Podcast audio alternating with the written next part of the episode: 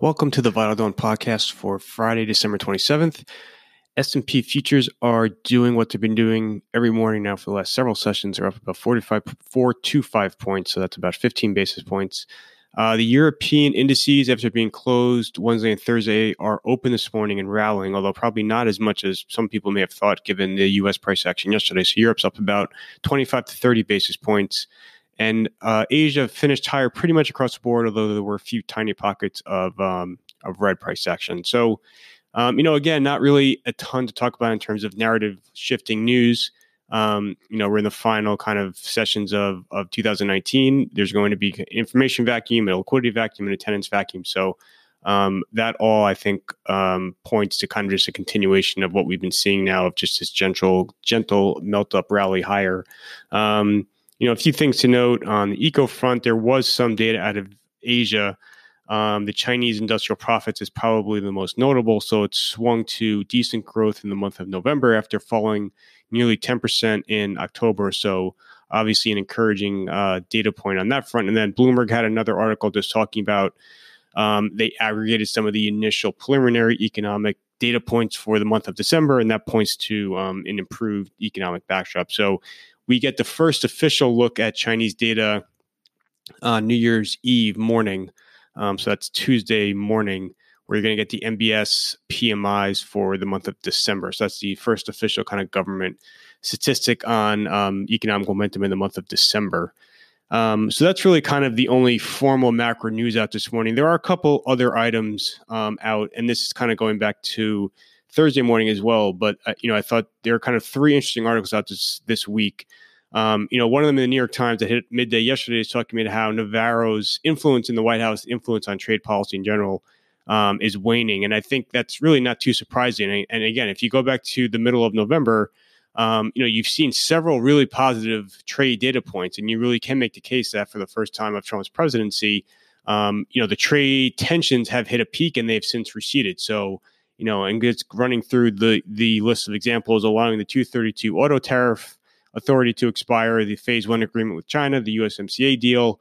Um, you know, even the threats that Trump makes over Twitter, um, really, I don't think carry a lot of weight in the market. So you saw kind of that Brazil steel aluminum tariff threat that he made a couple of weeks ago, and then was kind of quickly, quietly rescinded. So, um, you know, you definitely have seen, um, you know, like I said, trade tensions have have peaked. It's just a question of how much have they really receded. So phase one still leaves a lot of tariffs in place. You're still leaving a lot of uncertainty in place as well.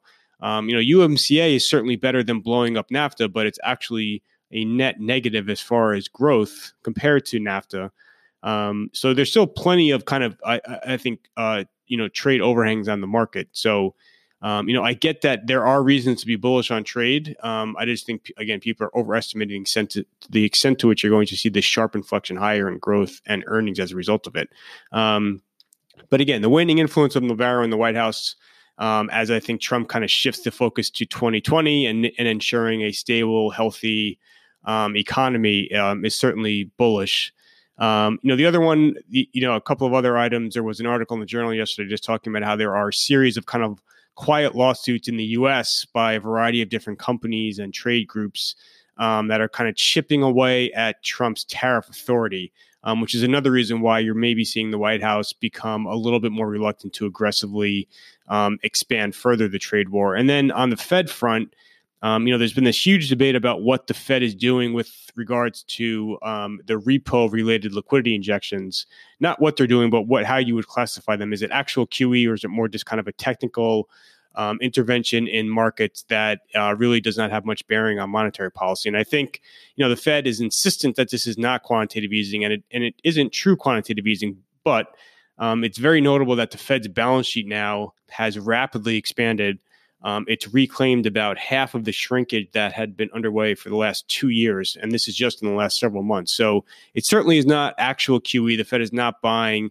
Um, you know, the Fed is not removing duration from the market, which has been kind of one of the key, uh, you know, characteristics of quantitative easing. But you are seeing balance sheet rapidly expand, and so you know, I don't think that has certainly hurt the market.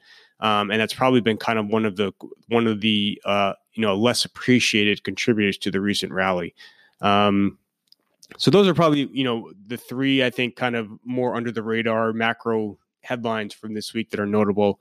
Um, you know, a couple of other items this morning. The EU came out and again is kind of um, expressing some skepticism about this December 31st, 2020 deadline um, by which the UK and EU need to have a trade agreement in place. So that's kind of really the, the main Brexit deadline. You have this um, January 31st, 2020 deadline coming up where you're going to actually see kind of the legal separation take place. But it's more the financial arrangement, which is December 31st of next year.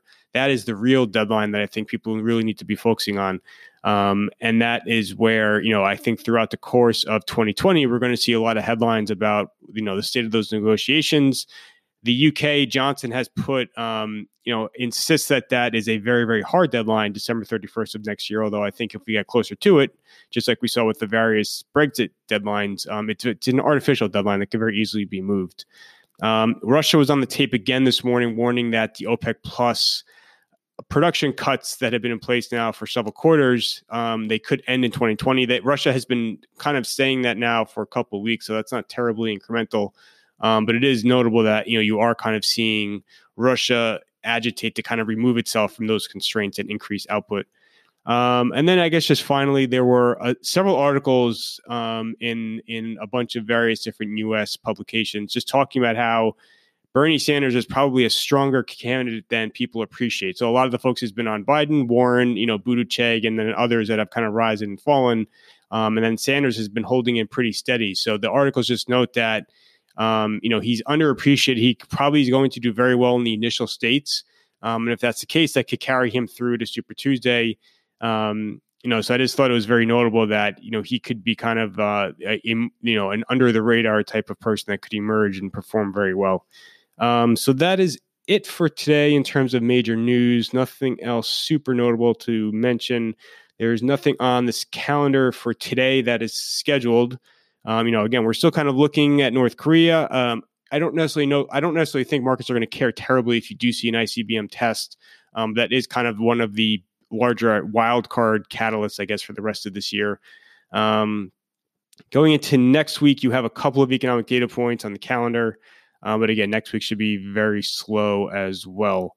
Um, so again, next Tuesday morning, that's New Year's Eve, you have the China NBS PMIs, and then next Friday, um, you have the US manufacturing ISM and then Fed minutes. So that is it for today. Thank you, everyone, for listening.